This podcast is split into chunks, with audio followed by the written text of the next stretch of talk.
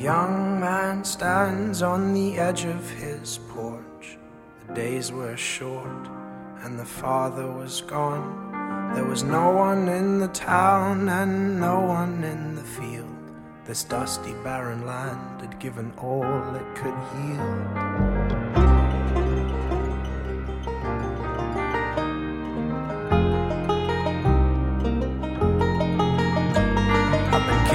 My land at the age of 16, and I have no idea where else my heart could have been. Hello and welcome to another episode of the Gem City Gridiron Roundup podcast. I am your host, the Deputy Commissioner, Scotch on the sidelines, Dalton Van Pelt.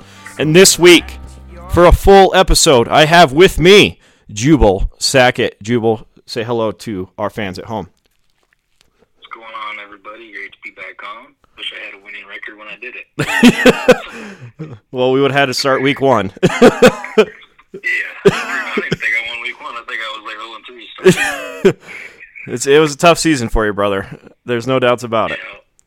Now I can stop focusing on fantasy football in our league and my Vegas leagues instead and talk shit on the rest of everybody else in the league. How are you doing in your Vegas leagues? I'm doing, I'm, I'm pretty spread on those leagues. I'm in like eight leagues total on that. I think a third of them I've got a playoff spot locked up. A third of them, there's a lot of like five and six win teams in those leagues. So this week's going to be huge for a lot of those leagues. Absolutely. already eliminated on about half of them. How many Vegas leagues are you playing in this year? Did we talk about that last time you were on? I think we did a little bit. I'm in two uh, best balls, and I think I'm middle of the pack on those. Two, three stars, which are smaller leagues, and those are playoff bound, and then five larger buy-ins are for 300s. And I think two of those I'm hopefully going to go to the playoffs, and one of them is a maybe, and the other two I got eliminated. I learned that uh, when you join these celebrity leagues, they call them, they've got like the all the fantasy gurus from SiriusXM playing in those leagues too, like Dr. Roto and Mike Dempsey and people like that. You start getting some real big competition, so those have uh, those leagues kicked my butt a little bit this year. Yeah, I know you were looking for the most amount of competition to prove test your mettle, if you say if you would say that, as that is one of our segments. Yeah, they uh, they're for real. I mean, those guys don't throw money away, so there uh, there's some pickups there that I think they gamble a little bit more than I'm used to. Usually I'm trying to stay steady and consistent with every team I play, but these guys will just take some fucking chances on people, and every once in a while it pays off. And I think that's what we're seeing. A lot of them. There's there's some players that they've played this year that just blow me away. I think Lamar Jackson was like a six round pick in one of them, which in most Vegas league is like crazy high, but we see how that's going. Right. And I just wanted to break the fourth wall a little bit, just so everyone knows. Uh, my family came over for Thanksgiving. Uh, I'm stealing Cody away from his Thanksgiving slightly. Um, my sister brought her dog, who is not getting along with my cat, so I moved my operation to the garage. If you hear some differences in the audio quality, that is why. And Cody is on a Bluetooth, but it should be just fine. Yeah, as long as you can hear me, I think we're good. Yeah, we are good. Well, let's start it off. I found out this week there was a Bengals fan who was living on the roof of the bar he owned. And the Bengals fan who was interviewed on the Dan Le Batard show, which I subscribe to, I really enjoy that show, and a lot of my podcast uh, repertoire has been brought over from that show. I've studied the way they communicate and all that. I don't know if that's public knowledge at this point, but there's a Bengals la- Bengals fan living on the roof of the bar he owns. He went up there after week five, and he's decided that he is going to live on the roof until they win. I do not recall his name, but he has a uh, a tarp tent on top of the roof. He has another tent and a cot inside. He's got a heater inside, and there is also a uh, shower and uh, on the second floor of this building because uh, it used to be a hotel. And uh, his wife brings him meals three days a week. And apparently she was all down for this, which uh, I find pretty funny because I don't think most of the league mates' wives would be okay with him living on a roof for weeks and weeks and weeks. And this fan has decided he will not come off the roof until the Bengals win. So if they go 0 and 16, he will come off the roof, and then to start the season, he will live on the roof until they get a victory. Well, that is the uh, the first time I've heard about that story, and they've probably been married a little bit longer than most people in our league. yeah, I would expect so. No, Uh, just looking at the Bengals schedule here, they got the Jets, Browns, the Patriots, uh, the Dolphins. They got okay. they have some winnable games. They got the they got the Browns twice, the Dolphins, and the Jets. They they might be able to steal one here. They might be able to, especially now that they announced that Andy Dalton will now be the starter. We'll get into that later. Also, in notes around the league, there was a pinata Mason Rudolph at a Browns tailgate. That is going to be our thumbnail for the week. Some Browns fans decided it would be hilarious if they blindfolded each other and uh, used a Steelers helmet to attack a Mason Rudolph pinata. Moving. Uh, I can't say I condone the violence, but that was uh, you know I don't, I even really want to get into that situation. One of the craziest things I've ever seen. I know this week they were talking about racial slurs. I don't know if they ever went anywhere with that, but that's the most violent play I've ever seen on a field that day. Absolutely. And you know, with our podcast, we don't like to touch on the touchy subjects because everyone else is covering them, like we've skirted the Antonio Brown news all season. Uh, I just thought this was kind of hysterical, so I figured I'd bring it up one last time, and this will probably be the last time we talk about it on this show. he did get benched, so he had uh, it's probably a good thing because even if he was playing well, I don't know if I'd want to play against the Browns this week. Well, the, Duck Hodges is basically 2 and 0 at this point anyway, so it's not a huge deal. Know, AJ Green. turn the ball over. yeah. AJ Green is playing the Trent Williams game, not wanting to risk his body for a terrible team. I can't say I blame him, although I've held on to him all season, and I really don't know why because he's obviously not going to play. I've, uh, I've got him in a couple Vegas leagues. Two of them, I think, a best ball and one of the season longs holding on to him. And he's hard to drop, man. There's not much talent out there. Everything's so stripped, so you might as well hold on to him. But yeah, at this point, I think you kind of in playoff contention, you might be able to find a better piece out there. Honestly, I think I'm going to hold on to him because of the production level the other Bengals wide receivers have been able to do. Or the other Bengals wide receivers have been insanely productive. So I feel like if AJ Green comes back for two games, that will be the difference between my victory or failure. So I've been hanging on to him. the uh, the Red Rocket back, ain't he? He is. Andy Dalton will be starting this week. We'll get on to that later. The Seahawks and Eagles were in a tight matchup as Carson Wentz relied solely on his tight ends as no one else knows how to catch. The Seahawks gave the Eagles every opportunity to win this one, but Seattle pulls it out.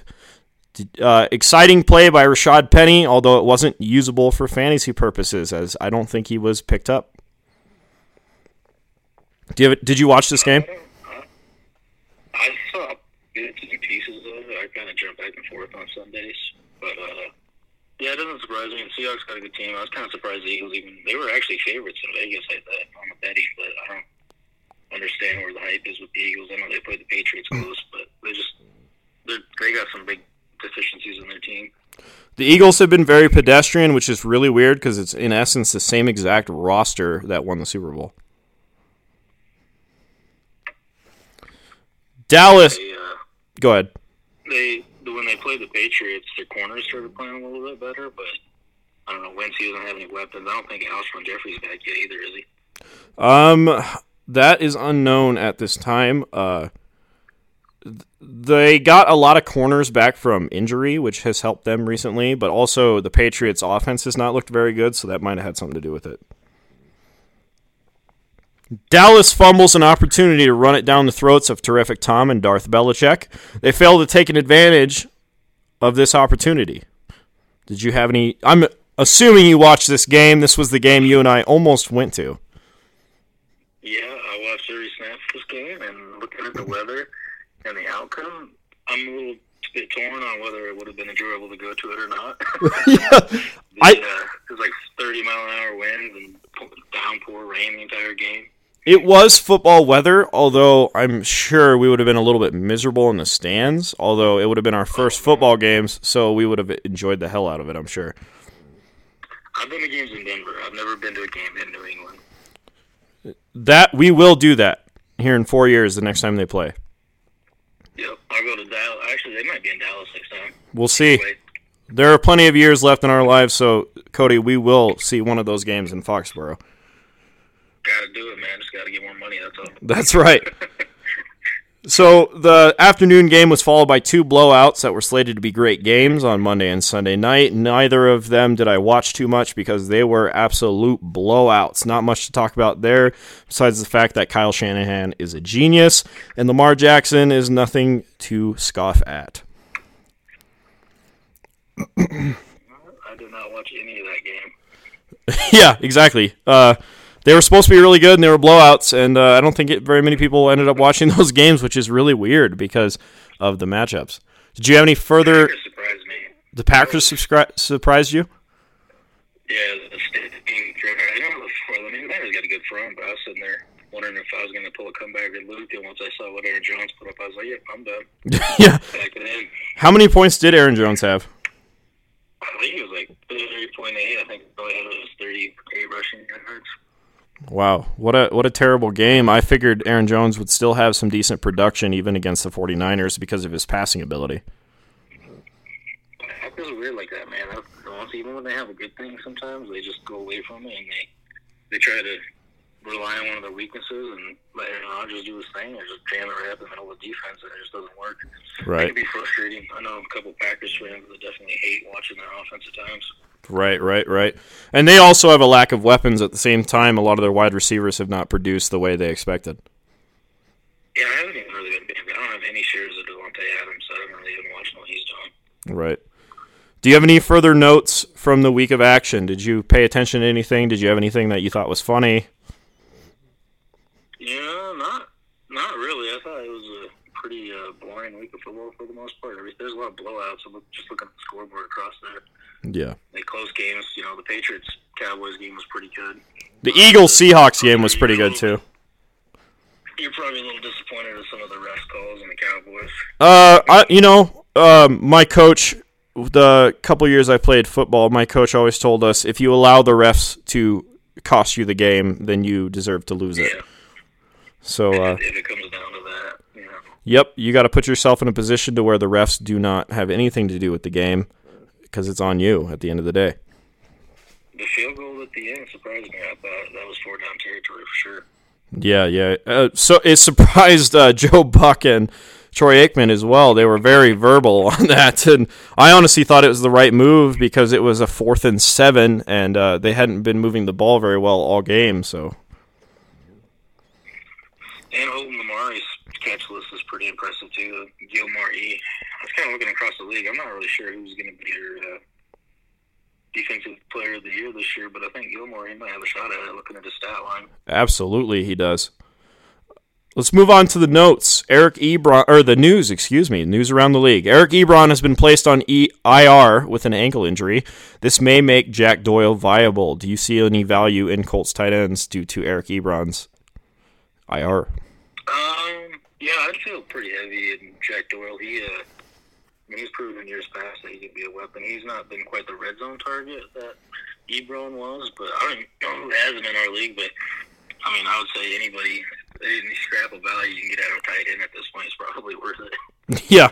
And then again, Jack Doyle was Andrew Luck's best friend, just like Jason Witten was to Tony Romo, so he had a little bit of a bias. I don't even honestly know if Jack Doyle's all that great, but he was the best friend of uh, Andrew Luck.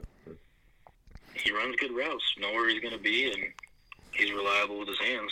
Is He's it- not very fast or anything like that, but Yeah. He's basically Jason Witten as a 35 year old, but he's 20 something. yeah, yeah. Yeah. Duck Hodges has been the name the Steelers quarterback, starting quarterback. We talked about that earlier. James Conner is still out with injury.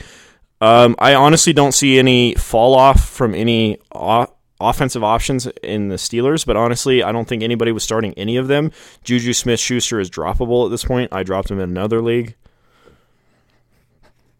Yeah, he hasn't really been performing. And I don't even. I think he's in. I saw a posting earlier. He's in the concussion protocol, but then he took like a, a photo driving 100 and some miles an hour on this interstate and posted it on social media. That's really good. That probably has something to do with him just now getting his driver's license.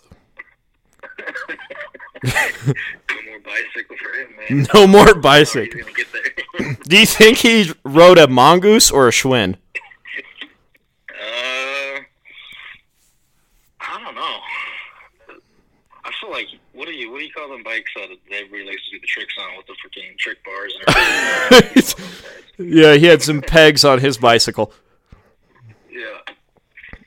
Carson Wentz is day to day with a bruised right hand. This may have attributed to his lack of production on Sunday. He honestly put up a pretty terrible performance in a game that was winnable. Do you think Carson Wentz starts this week? Oh, absolutely. I, I don't even know. Is it uh, Chase Daniels that whose backup is? No, Chase Daniels is the Bears backup. Oh, that's right. Who is it for Wentz? I don't even know who it is. Good question. Maybe Mark Sanchez? Who knows? There was a pretty funny meme though. It's like uh, you've heard of Elf on the Shelf. Get ready for Wentz on a bench. yeah, I, I did see that. Andy Dalton has resumed his role as the Bengals starting quarterback. The paper bag clad Bengals fans must be rejoicing. Honestly, Andy Dalton should have never been benched, although they needed to find out if they had anything in their backup quarterback, which they obviously did not. I honestly don't see. I see Joe Mixon's value tanking once again, and I see the receiver's value going through the roof once again. Yep. I think they just got uh, John Ross back. I think he's coming back to play again.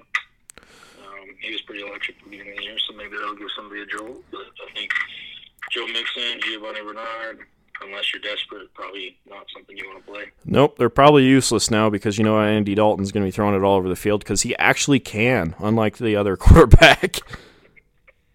They do have the Browns still got a good run defense, but they do play the Dolphins, so you might. I think that's championship weekend too. So you make a run on. There you go. Yep, there, there I go. Marlon Mack, Marlon Mack, excuse me, has been ruled out for Week 13. That is not good news for Luke, who needs a giant win against Big Mike, and we will touch on that scenario later in the podcast. Do you see any value for Nyheim Nyheim Hines, or do you think it's going to be the Jonathan Williams show? Is that his first name? I believe it is. Yeah, he killed me this last week with Luke too. He got lucky as hell. He came out and gave 20 points on Thursday night. I think Jonathan Williams will honestly score 20 points every week that he plays. They got the Titans. You know, the Titans just fucking ran over the top of the Jaguars last week, which kind of surprised me. Yeah. The, So I would be a little bit nervous playing him against the Titans. They got pretty good defense. absolutely. The the the uh, Titans defense has been playing very well. It's going to be very interesting. I'm honestly I'm not going to start Nyheim Hines because of the Titans defense. It does frighten me a little bit, and who knows who's going to get the bulk of the workload. I would play Williams if I had to, but I would lean towards Jack Doyle and uh, T.Y. Hilton in a game like this. Absolutely. Adam Thielen and Devonta Freeman have resumed practice on Tuesday. Uh, hopefully, both of them make the start. I think both of them have decent matchups. One is playing on Thursday night, that being Devonta Freeman. And we'll see if Adam Thielen is worth starting. I honestly don't know if I would start him. Um, you know, let me look who are they playing this week. I can't remember. Seahawks Monday night. Seahawks Monday night. That might be worth playing, but uh, I don't know. Could be up and an up and down game. Right. The Seahawks have gotten in a lot of shootouts. Yeah. Yep. Sorry, I walked all over you there. That's good. Depends on what you have. I mean, if he comes back, he was producing pretty well before he left. So Yep. Do you have any further news to touch on from the week in the NFL? You said it was boring. Is there anything else that happened that was newsworthy? You know, just looking at my performance on the team last week, I would say you know Aaron Jones surprised the heck out of me, putting up three. T.Y. Hilton didn't do crap on Thursday night. You had uh, oh Derek Carr. I decided to drop Derek Goff and play Derek Carr against the Jets, and the Jets stomped the Raiders. Yes, they did. Uh, no, it was uh, there was a lot of one-sided games this last week, and uh, the only thing I guess I would add to that is O.J. Howard is terrible, and I wish I never drafted him. he is so bad. Yeah, that was probably my worst pick this year for sure. I don't even remember. I think he's like an eighth round pick. Maybe. Although, being a Patriots fan, do you wish the Patriots would have completed the trade to acquire O.J. Howard? Oh man, I think they would have utilized him way better than Bruce Arians is. He never really had a tight end in Arizona either, though. He's never really used tight ends effectively. You know, Winston, he was never Fitzpatrick. Fitzpatrick was the one that was having Howard and uh, Kevin Bray kind of light the field up. So True, he, true. He uh, definitely deserves to go to a different team. I think he's definitely got the talent, but he probably won't get drafted by me again. Fair enough. And with that, we're going to cut to a break. And when we come back, we are going to go over my favorite segment, which is the matchups that matter. We'll be right back in a moment.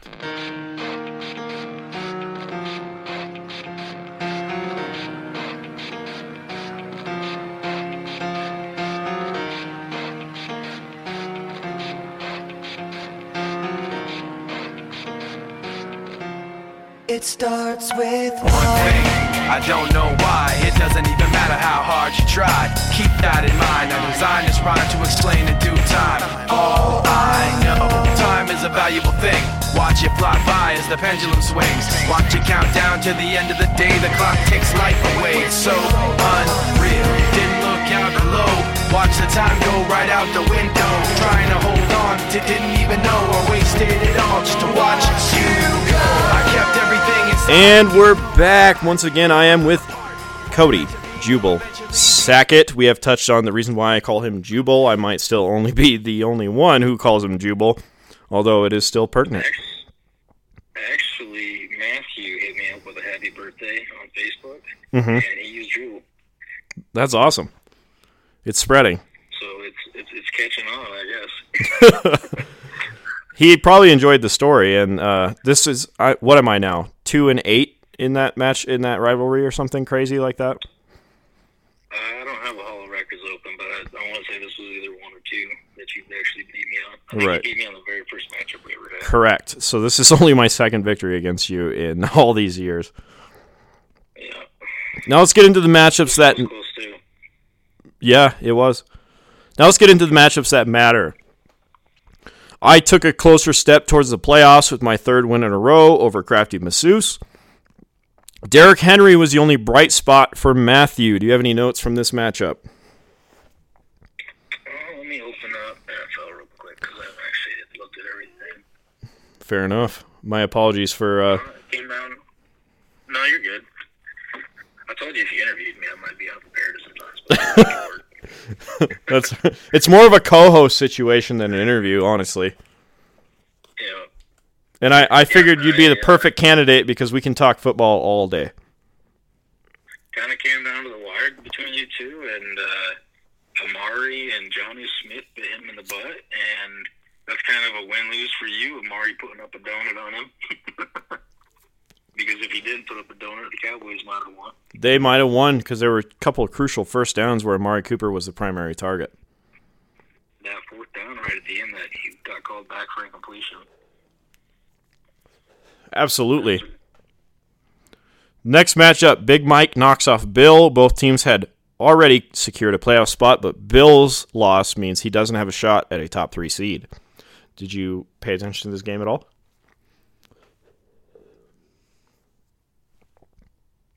Hello?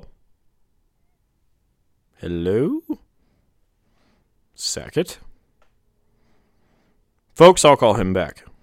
We'll be back briefly. All right, folks, I got Jubal back on the line. We'll go over the next matchup that mattered. Brinkman slides into an L against the commish, who has guaranteed a top three finish.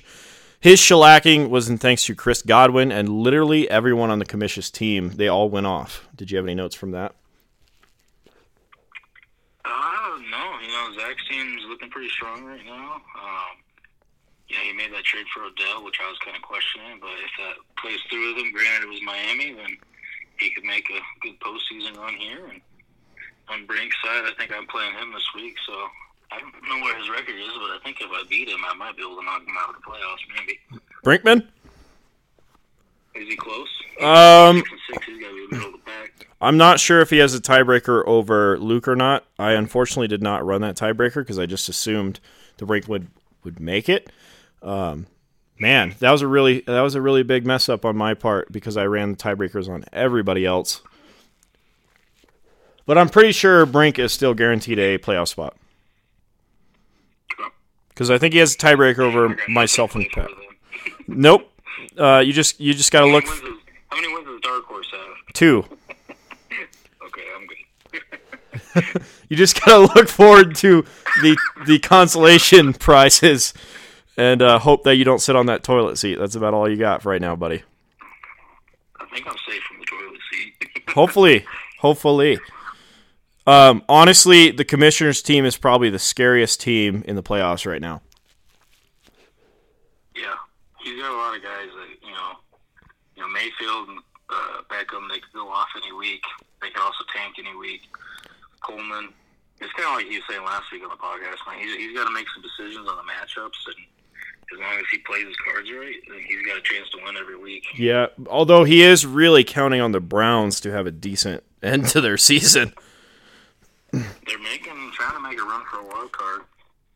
They've got a shot. The AFC wild card is wide open. Those are good players to have, man. When their teams are actually trying to vie for playoff position, you know, you start getting players like the Dolphins or. And I got Julio Jones right now, and he's got like a shoulder stinger. They're out of the playoffs now. He ain't got nothing to play for. That guy's probably gonna sit out. Yeah, probably. Patrick gets a big win, ensuring that Cole will not be making it to the postseason this year. It was a true blowout, 156.6 to 84.1. What are your thoughts on us uh, giving Cole the loss, whether or not he won it or not? I don't have an issue with it. I mean, I, those kind of rules, as long as we set them up front, everybody's clear on what's going to happen. You know, my personal take on the rule is I didn't necessarily agree with it as strong as everybody else did. I understand it's annoying to win if somebody doesn't set a lineup, but I'm one of those players that, you know, like with having the Patriots defense, I would just play them slot on a bye week and hold on to them without actually giving up a roster spot. Right. Same with kickers sometimes if you got one of those kickers, but I don't mind the rule. I mean, I think it makes it more competitive, and it definitely makes adding and dropping players a little bit more complicated.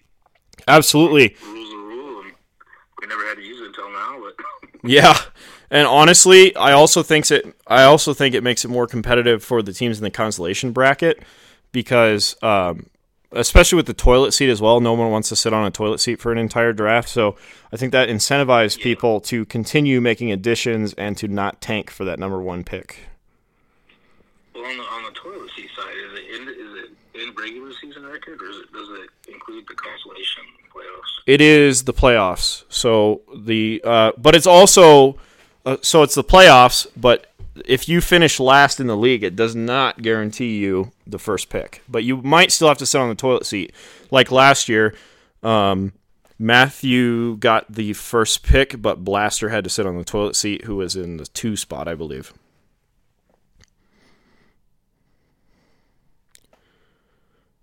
Did I lose you again? All right, folks, we're having some technical difficulties. We'll be back with you shortly.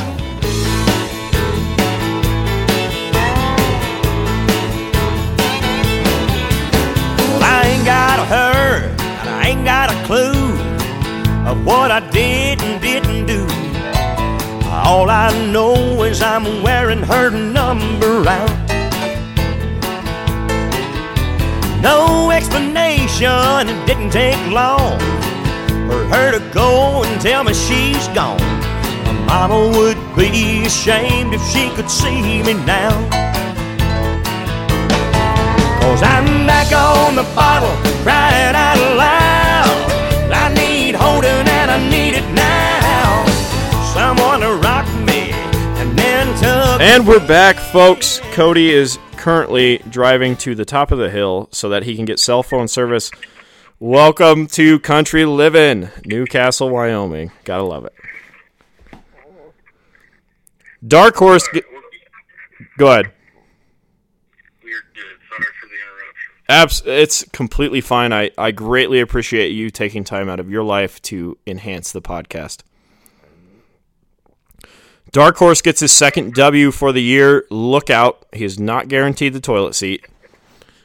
You do not want to be the guy who finished last to a guy who didn't get to draft at all. Blaster falls out of the driver's seat for the top seed. What are your thoughts on Dark Horse and Blaster? Uh, Blaster had a bad week. I still think he's got a you know strong team and to make strong playoff run hopefully for him. And Dark Horse Garrett haven't met him yet, but he's making the most of his team and I see he spent big money on Sean McCoy this week, so he maybe he can rack off another win before uh, the season ends here. And hopefully, he doesn't get me in the playoffs. Yes, I really hope that you're safe from the dark horse riding long into the night. And lastly, Take one of my championships away if I lose to him. yeah, you might have to ship that Patrick Mahomes jersey to him. And lastly, the two-time champ puts up a poor performance once again. This this just wasn't your year. no, not at all, man. We got we got some major injuries going on. Yep. Your your team appears to be plagued with them. I'm missing Conner. Hilton hasn't really done much for the last month. You got Brandin Cooks, who's pretty much a vegetable at this point. Now, can we talk about some bets that were made on draft day between Drunken myself and uh, you with your uh, your kaleidoscope and your uh, your protractor and your draft strategy going on? Do you remember the bets? I remember it was Brandin Cooks and Cooper Kupp. Yep. And what, little, my little Cooper Kupp. and what was the other one that actually had some stakes? I don't even remember the other one. I just remember the Cooks and Kupp one. What else was there? Now, uh, if I mean, I if you don't pay out, that's fine. But uh, we bet that Dak Prescott. I said he would be a top ten quarterback. You said he would not, and we bet the buy-in. I don't remember that, but I'll pay up on it. All right. because that, that sounds like something I would have said at the beginning of the year. yeah, I got him very late in the draft, and I was uber confident. Um, so if if you do or don't pay up, that's fine. I just thought it was a real fun bet. What was the uh, Kupp and Cooks one? I remember what you wrote it down, I think. We did points per game. Points per, that's right. It didn't matter if they were injured or not. Right. And I obviously won that one. Unless fucking Cooks comes out and has some stellar last couple games here. I think it's going to take a lot, but yeah, no, Cook Kupp's had a hell of a year. Even if the Rams suck. Yep. I, I drafted him in every league I'm in, so I, I was uber confident in him, and if I would have been wrong, it would have been hilarious. You know, you got to give up to Luke. Luke's team's been kind of coming on strong here these last few weeks. He's he's battling his way back into a playoff spot, hopefully for him, and he just lost to tight end, so we'll see what he does there. But his uh, he's got some bench depth coming back again. Absolutely. Now, we're going to get into an informal interview portion. Who wins the league this year? You know, across the board, if I'm looking at anybody's team and saying I feel the best about their consistency, it's probably Big Mike. If I were to pick the team that's most explosive, I would say any given week, Zach's team could put up more points than anybody else in the league. But it just depends, on how those players play, and he's got a lot of volatility. Eckham could go for a donut. Tevin Coleman could put up four or five points, and they could go to a different running back, especially when Breida comes back. He's got a lot of volatility, but I mean, Zach, if he picks the right lineup, he could beat anybody. Absolutely. Now, what is a better holiday, Christmas or Thanksgiving? Um, you know, I'm not too crazy about turkey to be honest, so I'd probably go with uh, Christmas. Usually, you get like ham or prime rib or something like that. So I, I'd lean towards Christmas. Thanksgiving's not bad because you get all the family over. My birthday happens to fall right on it, so usually that means I get a lot more gifts from people that you wouldn't normally be seeing. so I, I lean towards Christmas though. They feel obligated to give you gifts because of your birthday, I would assume. Yeah, birthday, everybody else is doing it. You show up and don't give me nothing, then you're, you're gonna be that guy. Now, is Dark Horse handing Blaster the L one of the biggest upsets in our fantasy history? um, man, I'm trying to think of. I, I don't want to say yes right away, but I'm trying. I can't think of one that we've talked about more. Honestly, I think I mean, you've never we've never we've never had a team just picked up off waivers completely after the draft. He literally missed. I don't know. What do we have? 17 rounds or something like that. Yep. that times 12 players, however many players that is, he literally missed out on like the first 200 and some players. Yeah. And he's beating people. Yeah, it's insane. so I, I would say, yeah. I think one other consideration would be uh, our first time champion who came from the seven seed to win the whole thing. And that was Matt Jones, which none of us actually ever met except for Zach and uh, Matt at the time. Yeah, he, he had a pretty good run there. That I don't know if there's any one game there though, because it came on strong. So I don't know. Dark Horse's team is just something he could put. You expect him to put up 50 to 60 points, and if he gets a hundred, it's a miracle. And sometimes someone just puts up a stinker against him. And hopefully, he doesn't get anybody in the playoffs. But It feels like it feels like most weeks he has honestly put up 100 points. Yeah, he's been pretty consistent scrapping in the waiver wire there, and I don't even think he's used all his boost either, which has been more impressive. Yeah, that is in- extremely impressive. He has not bought high. Yeah, if I was in that position, I would have took the first couple swings. If people I thought were going to be studs, and I would have probably overpaid for them. Yeah, just like myself and Ty Johnson. Yeah, that one was out. but hey, I spent like 200 on Wayne Gallman, so there you got that. Yeah, Saquon came back after like two weeks. Yeah. That that was a regular old Tua Tagovailoa situation right there with Saquon. He did not give a fuck. Nope. And he still hasn't done that good either, unfortunately for Matt. Yeah, I I honestly uh, asked this question a little bit before, but who would you fear most going into the postseason? Um, man, Brink was hot for a while there because he had Mahomes going again and Damien Williams is hurt again, I think. Yep. But Dalvin Cook's still a stud. I would probably, I would probably say Big Mike. I mean, he's to me, he's the favorite. He's been the most consistent. I know Tyreek Hill's got a hamstring, but if he's got a full lineup, even with Juju on his team, he's. I don't even know what. If you look through all the seasons, all the weeks this year, and see what his lowest score is, I'd, be surprised if he's had a wor- wor- week worse than 125 points all year. Yeah, he he pulled a regular old Jubal. Well, yeah, he's scoring 120 points a week. That's normally your thing. Oh, yeah. I thought you were talking about Jubal from this year. no. Seeing how well the no RB strategy has gone for Big Mike, might you institute it yourself next year? Uh, this is the first time we saw this in our league. Is this too small of a sample size for our league, or does it appear to be a good strategy? I think there's a little bit of luck on it. I'd not. For me, it's not really about draft strategy. In, in general, I try to go two running backs, two to three running backs, and two to three receivers in the first five, six rounds. I try to focus on that. Um, I don't like reaching for tight ends. This year, I kind of drafted higher, obviously O.J. Howard bit me a little bit, but you know, he drafted right in front, right after me, and right in front of me on that one-two turn and I don't regret passing up on either receiver that he took at those picks. If I were going to say anybody I regret passing up on, it would be uh, Dalvin Cook. Absolutely. That would be the one. So I, I, still lean running back heavy, and I think you look at Christian McCaffrey, Dalvin Cook. Those guys are different animals. They're pretty much been there every week. Tyreek Hill, even though it's worked out for him, and he's had enough receiver depth, Tyrell Williams, things like that. I mean, he's put together a really deep team that can put up 15 plus points per player every week, but those, those running backs are hard to come by, man. Cody and uh, Brink have both been surviving off of Cook and McCaffrey. Now that brings me into my next question. It was an accidental great segue. Who are the top five running backs for next year to you? I think McCaffrey's earned the number one spot. He's definitely surpassed my expectations. I did not think someone with this stature could take the beating he is and keep going. Um, I'd probably put Dalvin Cook at two. I think he's earned it. Um, Nick Chubb, uh, depending on what happens with Kareem Hunt, I think Nick Chubb's going to be up there.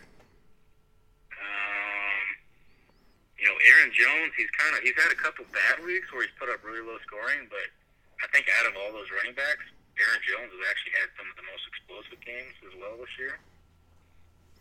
So I think he'd probably round out maybe a five, and if I were to go to four, trying to think of somebody I'm missing. Everybody else is kind of below the pack. Well, you got Barkley, Zeke, and Kamara. Those are some snubs that you've had so far. I guess they've all been banged up. That's I kind of wonder. Well, I guess Zeke, Zeke's been below expectations. I don't. I think I don't know what they're trying to do with that. I don't know if they're trying to justify paying him this big money or something. But it kind of it feels like a weird year with Zeke. I'm not sure why they're not giving the ball more than they are. It has been very weird. The Dallas Cowboys have been very pass happy, and that is very different, especially since Randall Cobb cannot catch a fucking pass to save his life. And they've, I guess they've had some offensive line struggle too, though, haven't they? Yeah, there's been a couple injuries, but nothing major. Last year was worse. If I were going to rank them, I'd go McCaffrey, Cook. I think I'd probably still lean. I'd probably throw Zeke up there just for the workload. Kamara and Saquon probably five, and I'd probably Aaron Jones at six, somewhere in there. Fair enough. What about wide receivers? Uh, Michael Thomas, number one. He's been a stud. Yeah, with or without Drew Brees. Hopkins would be two. He's kind of been sporadic this year, but Watson's a huge threat. So Thomas, Hopkins. If Hill is healthy, I'd throw Hill up there because he could go off any week, and nobody can cover him in the NFL. Correct. Um, you know, Odell's been sporadic. I'm trying to think of other. I guess uh, well, Thielen. I wouldn't even put Thielen up there anymore because he got injured. Julio's got to be in there. I know he hasn't had the greatest year, but that's mostly because of how the sucked. And I'd probably still put Odell up there if I next year. So that's your top five. year with Baker. Anybody think I'm missing? Uh, Davante Adams. I don't. I mean, he was a stud for two years in a row with Rodgers getting the end zone, but I don't even know how many how many touchdowns does he have this year. I, don't, I bet if I were to guess, I would say he has less than four touchdowns this year. That's probably right. His his season has also been plagued by injury, but uh, honestly, he should have had a bit more production in the games where he was fully healthy, like last week. Yeah. It's, just, it's been a weird year. I mean, they've been successful and they've been running the ball better under a different head coach. So I don't know if that's what it's going to look like going forward, but I would still lean towards those other receivers. I think. Fair enough. Now it's time to preview next week's games. And there are not too many things that I love more than Thanksgiving Day football. Vivid memories of watching games at my aunt's house in Spearfish brings me back to Julius Jones, Greg Ellis, Terrell Owens, Marion Barber, Terrence Newman, Roy Williams, and of course Tony Romo. These names put a mark in my childhood memory. Do you have any fond memories of Thanksgiving football? You know, I don't. The Patriots don't really play on Thanksgiving. They have a couple times. Um, if I had looking back, without looking back, I'd have to say they probably played less than two or three Thanksgiving days in the last like 20 years, basically the Brady Belichick era. So not too much. I'm usually watching the Cowboys or Lions game, something like that. A lot of those players you just mentioned, the uh, Calvin Johnson, Yep. he sticks out. 300 yards against Dallas. Yeah, yeah. And then I think uh, was it was it Philly that played a few years ago, and they had a uh, a snow game, a snow bowl. Was that Philly and LeSean McCoy going off? Was that a Thanksgiving game? I believe that's accurate. And it was like white out and you couldn't see anything on the telecast and LeSean McCoy was the only reason why they won. Yeah, he had like 150 to 200 yards somewhere in there. Yeah, just rumbling down and they could not see him in the snow for some reason. No, Thanksgiving football is always fun. I'm definitely always using it as an excuse to not talk about you know family issues and politics. So I have on in the background. Now, everyone is clinched except for Patrick and myself. Luke is the only one who can still shake up the playoffs, and he has a tiebreaker over Pat and myself. He must beat Big Mike and hope one of us loses. Big Mike and Blaster are guaranteed the two top two spots, and Zach has locked up the third spot regardless of next week's outcome. And I uh, figured all this out by running some tiebreakers and uh, making a spreadsheet, as I've made probably about 14 spreadsheets for this season for this podcast. Does any of that shock you? You know, the only thing that shocks me is me not being in the playoffs based on how my team did this year. That uh, kind of earned my way into that spot. But kind of looking at these matchups, you know, Luke's got a fair shot against uh, Big Mike this week. Big Mike's got some tough matchups. And most notably, Lamar Jackson has got to go to San Francisco. Can they slow him down? And then Deshaun Watson, his other quarterback, has to go to New England. Ooh. So Luke's got a shot. He's got some injuries he's dealing with too, but he's got a shot to win. I don't see Patrick losing to Dark Horse. I don't Dark Horse pick up the Sean McCoy, so Damien Williams doesn't play. That might be a good play for him. But I don't know. Patrick's got some pretty good matchups this week. He's got Bell against Cincinnati, uh, Murray against the Rams. I think he just is DJ Moore injured. I don't know if he is or not. I'm not 100% sure.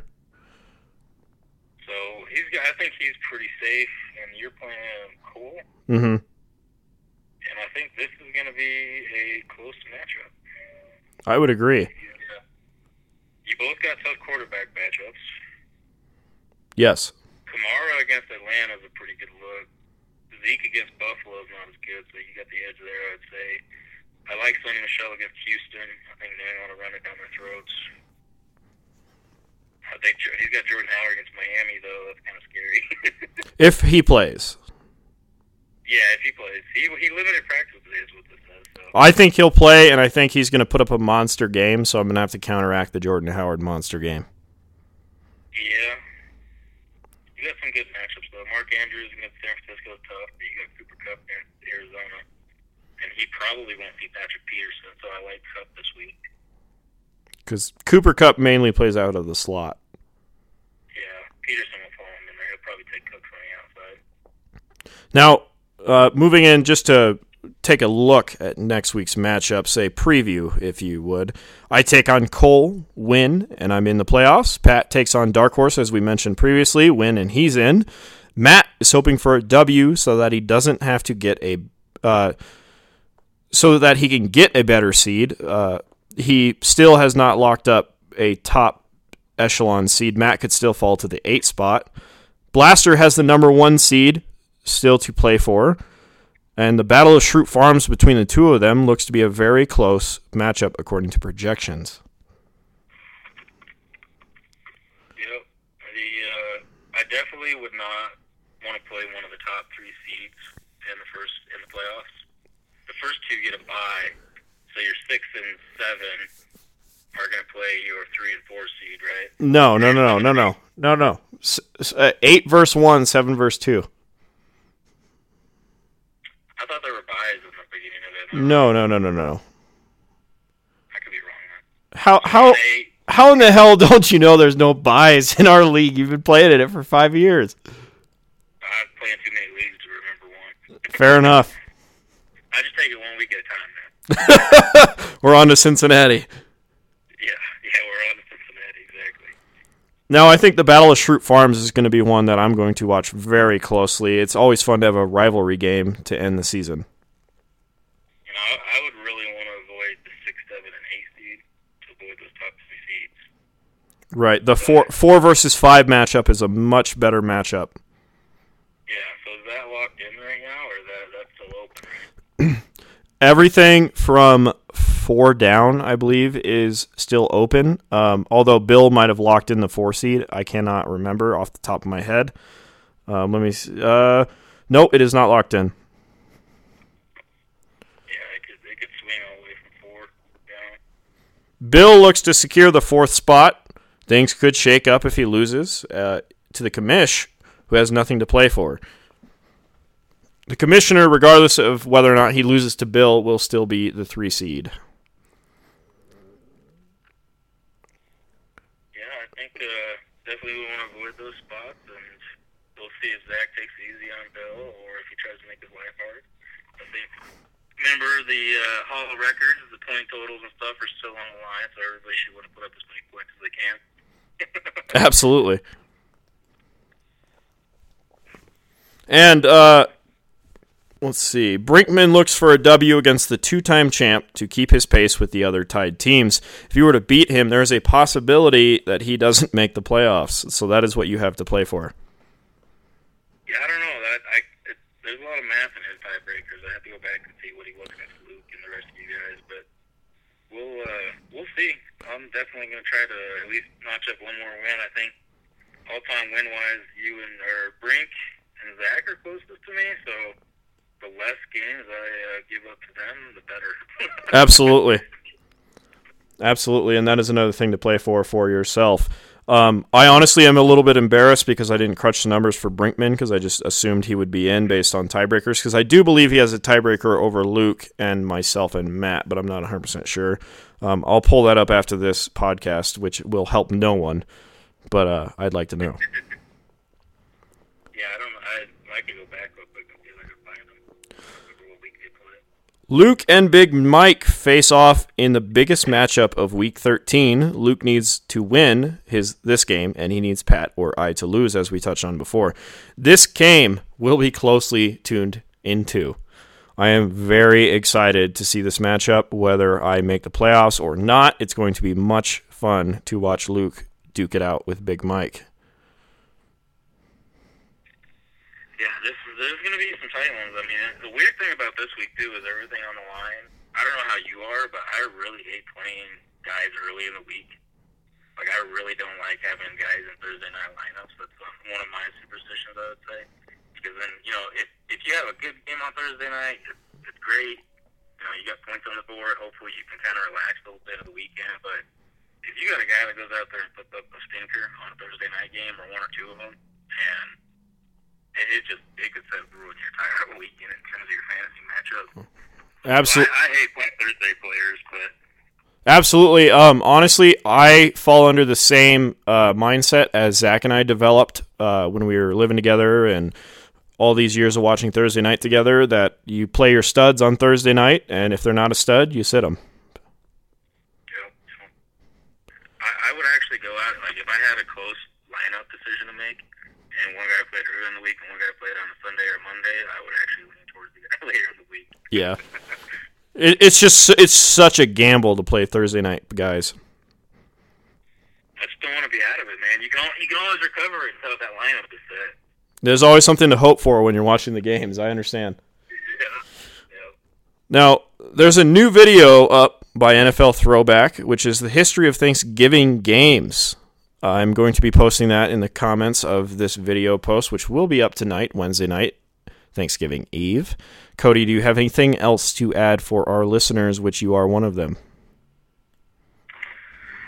No, I don't, I don't think so, man. This season's been fun. You know, my team hasn't done very well, but I appreciate. I think the league is coming together a lot more than uh, I really ever saw. Like I thought it would always be competitive for several years, but in terms of actually the camaraderie and getting together and doing some of these events and just kind of becoming closer as a group of friends, it's, I never quite saw it go to this extent. So it's kind of cool to see the effort everybody's putting in. This podcast on your behalf is is very cool. I definitely tune into this every week. Hopefully, everyone else does. Um, no, I just enjoy fantasy fo- playing fantasy football with you guys, and I'm I'm gonna be uh, grateful for a break here at the end of the year for a little while, and then probably by the end of the spring, I'll be ready to go again. Absolutely. And I think the antithesis of uh, the closeness we have be uh, entered into is exemplified in our evening in Laramie after the the game when we all slept in one hotel room, all nine of us.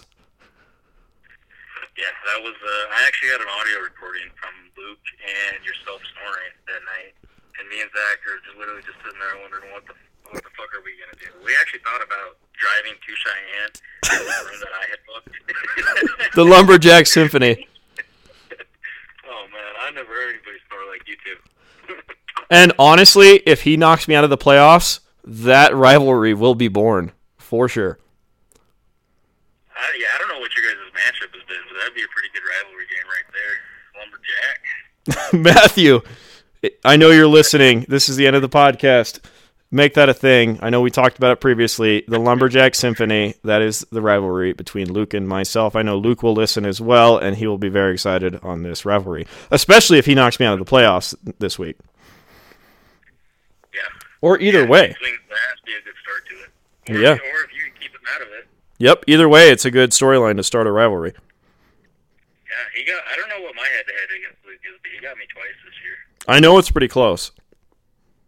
I don't know what. I, it, you know, when you had him on a couple, uh, two or three weeks ago, you had him on, and you say how many. He wasn't even sure how many years he'd been in the league, and he told us it was basically every year except the first year. That kind of surprised me. Cause like, I guess he wasn't coming down for everything at the beginning, but it definitely feels like he hasn't been here since the beginning. But outside of missing just one year, I think he's pretty much been here the whole time. Absolutely. Um, I think he joined. It was either when we expanded to 14 teams, or the. I think it was the year we expanded to 14 teams. Yeah, that was that year was terrible. Was that the year I won championship too? yep, that was the year you beat me in the championship. that was a rough year on waivers, man. That teams. that was the year I limped in, and you just put the boots to my neck. That you know that is one of my saving graces too. Is not only do I have two championships, but I got to beat you and Zach in them. Yes. Yep. Well, with that, everyone, enjoy your Turkey Day, and I thank you for listening. Hopefully, it is a joyous occasion full of festivities and enjoyment with family. Thank you once again for listening to this podcast. I am your host, Dalton Van Pelt. I thank you greatly.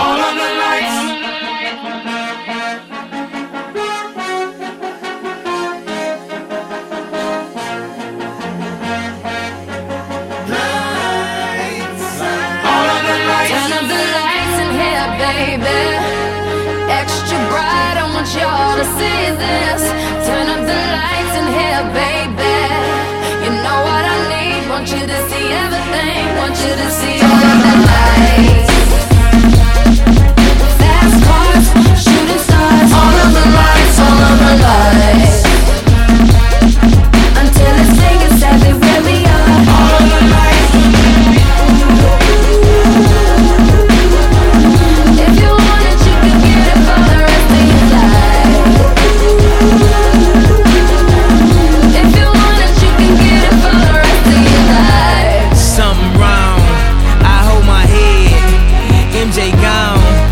Nigga dead. I slapped my girl. She called the feds. I did that time and spent that bread.